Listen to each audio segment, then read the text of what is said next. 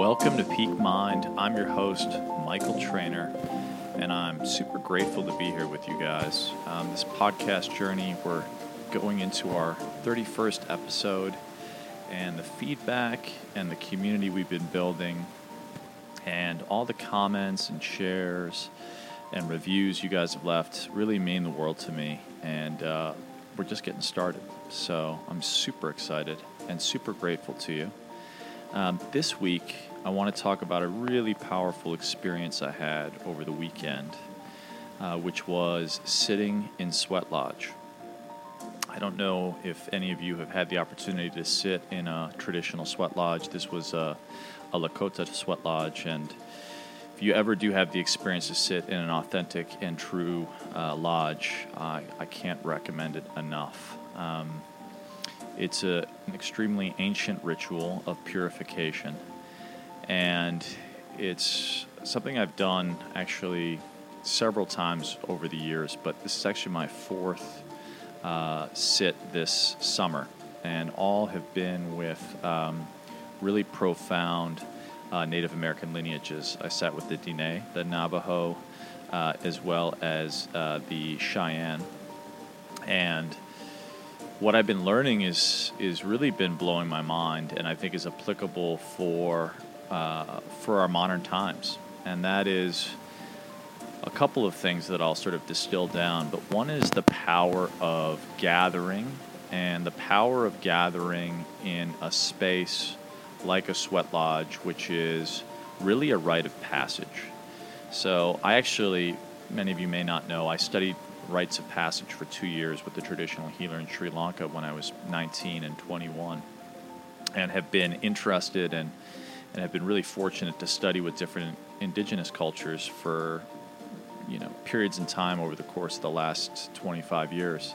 And it's been some of the honors of my lifetime to sit in, in some of these ceremonies, oftentimes that are, um, you know, he- held oftentimes within the indigenous, but, but the sweat lodge is is something that's been offered out, and I think now is such a profound time for all of us to benefit from this profound tradition.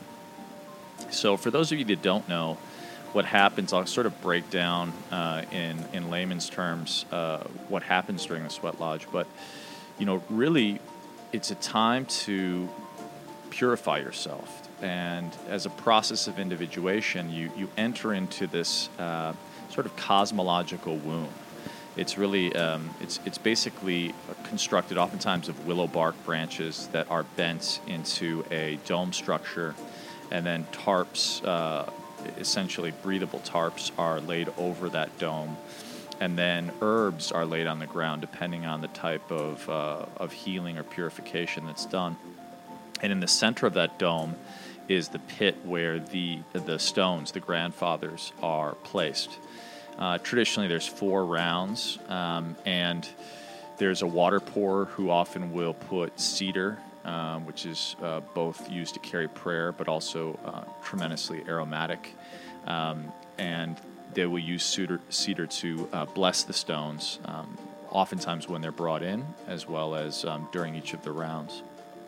Now, I did my last uh, sweat lodge up at the Wolf Connection, which, if you haven't been and you're ever in the Los Angeles area, I highly recommend. It's a, a profound uh, place where they've rescued uh, 34 wolves and provide sanctuary for these wolves. So, as you can imagine, to sit in ceremony uh, as the sun sets and to hear wolves howling in the background is quite a special experience. And interestingly enough, I've uh, through the Wolf Connection, established a men's group with uh, some of my sort of rock star heroes of, uh, of my early years, which was unintentional, but I think goes to uh, when you're aligned to something bigger than yourself, sometimes the uh, universe provides um, unexpected alliances. But um, this particular lodge, had members uh, of No Doubt and the Red Hot Chili Peppers and a variety of folks that I really looked up to throughout my youth.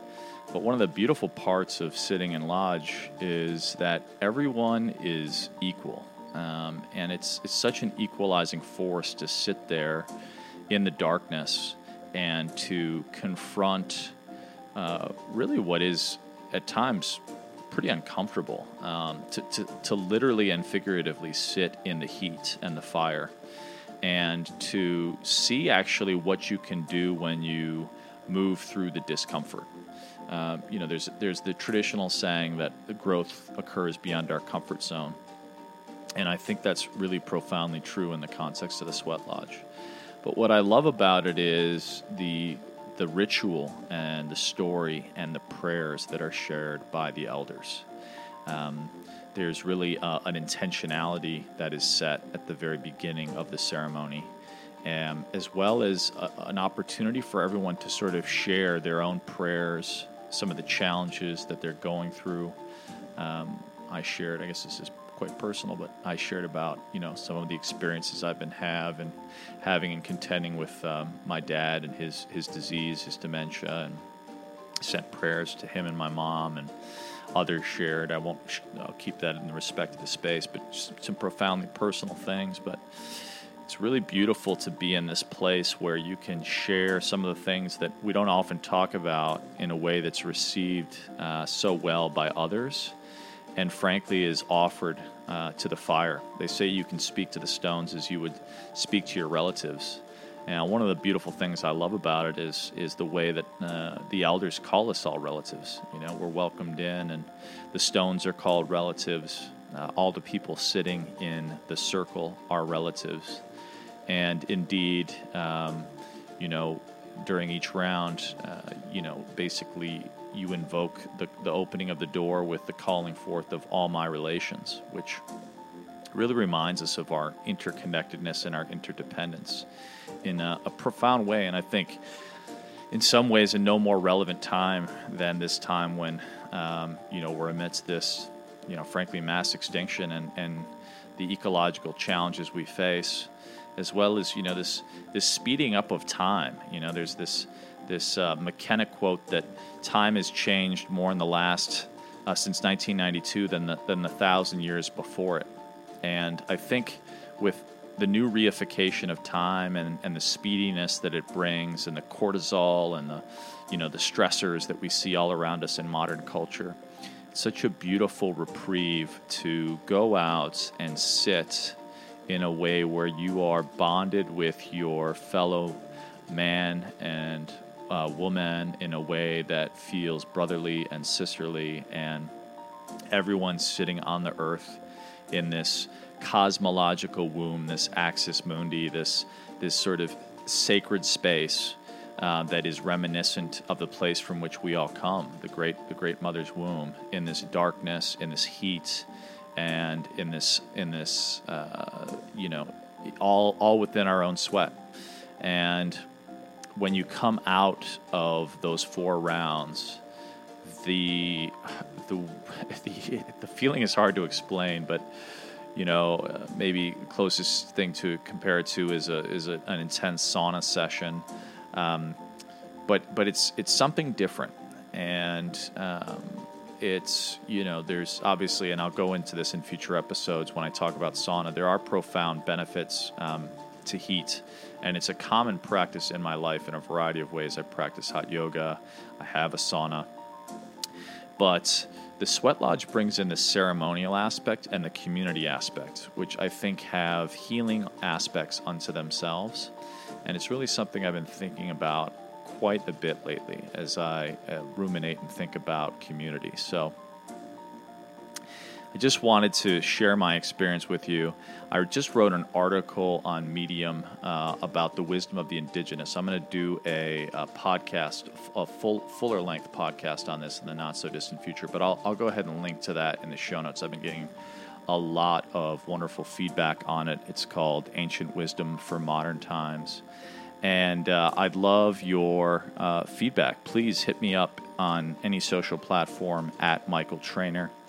And uh, go ahead and leave a rating and review if you've enjoyed the podcast, because that helps us build this community.